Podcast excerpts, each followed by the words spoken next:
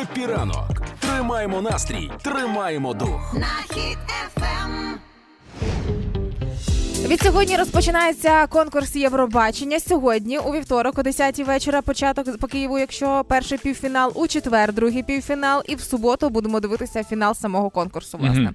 нагадаю, що минулого року перемогла Україна, але приймає е, Британія, оскільки зайняла друге місце, і оскільки не було можливості в Україні провести безпечно Євробачення.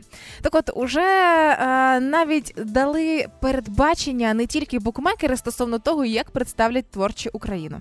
Букмекери роблять ставки, що ми зараз входимо в п'ятірку. Ми зараз на четвертому місці. Пророкують перемогу співачці Лорін, яка представляла Швецію колись і вже Мгм. перемагала в 12-му році. Але з'явилися Ого, мольфари. Вибач, через за 10 років вона повернулася в Євробачення. Так можна Ну, другий да, раз? да. Я думав, не можна. Ну да. Але мольфари ще пророкують нам теж е, цікаві місця. Думаю, скажи, але мольфари ще виступають. Мольфари виступали. Вони новинах. називаються творчі. Ні, Макс Гердєєв, мольфар екстразен, Ага, да, скаже. ми, ми до нас приходив, вгадав нам. Угу. А, каже про те, що маємо увійти в п'ятірку найкращих. Я побачила цю новину і думаю, Макс, ну ти ж бачив уже букмекерські ставки, ти ж бачив букмекерські прогнози. Плюс-мінус приблизно завжди виходить так, як і очікується. Зараз 6% ставлять на нашу перемогу. Е, Просто, вибач, формулювання маємо, це типу, ми должны, правильно? ну, зобов'язані. Ну, типу, ми маємо увійти. Ну, якщо не, не війдемо, так ну чого? Ми ж мали увійти. Хтось там сказав. Але цікаво, що цього року на Євробаченні буде ведучою і Юля Саніна, яка розказала, що виявляється. Це гурт Харкіз, да? Да. Е, і виявляється, що коли її відбирали як одну із ведучих, вона проходила довжелезний кастинг, і він був суперсекретний настільки, що навіть її учасники... Навіть Буданов не знав. Навіть Буданов не звав, не знав. Кіт Буданова і жаба Буданова нічого не знала.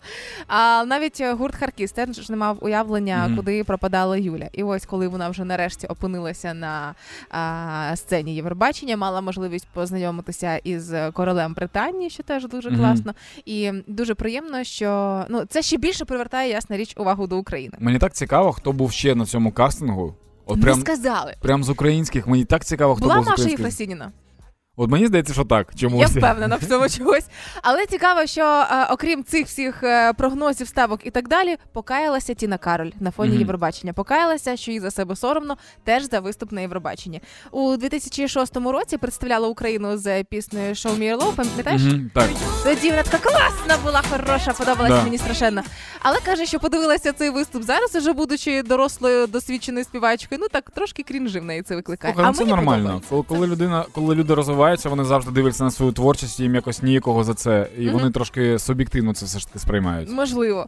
Але уже сьогодні можна дивитися о 10 вечора. Четвер це другий півфінал, і в суботу Мгм. фінал. Україна буде у фіналі, оскільки перемогла а, минулого року. Ми автоматично потрапляємо Мгм. у фінал. А дивитися все можна буде і на суспільному е, телебаченні, і за допомогою додатку дія, в тому числі.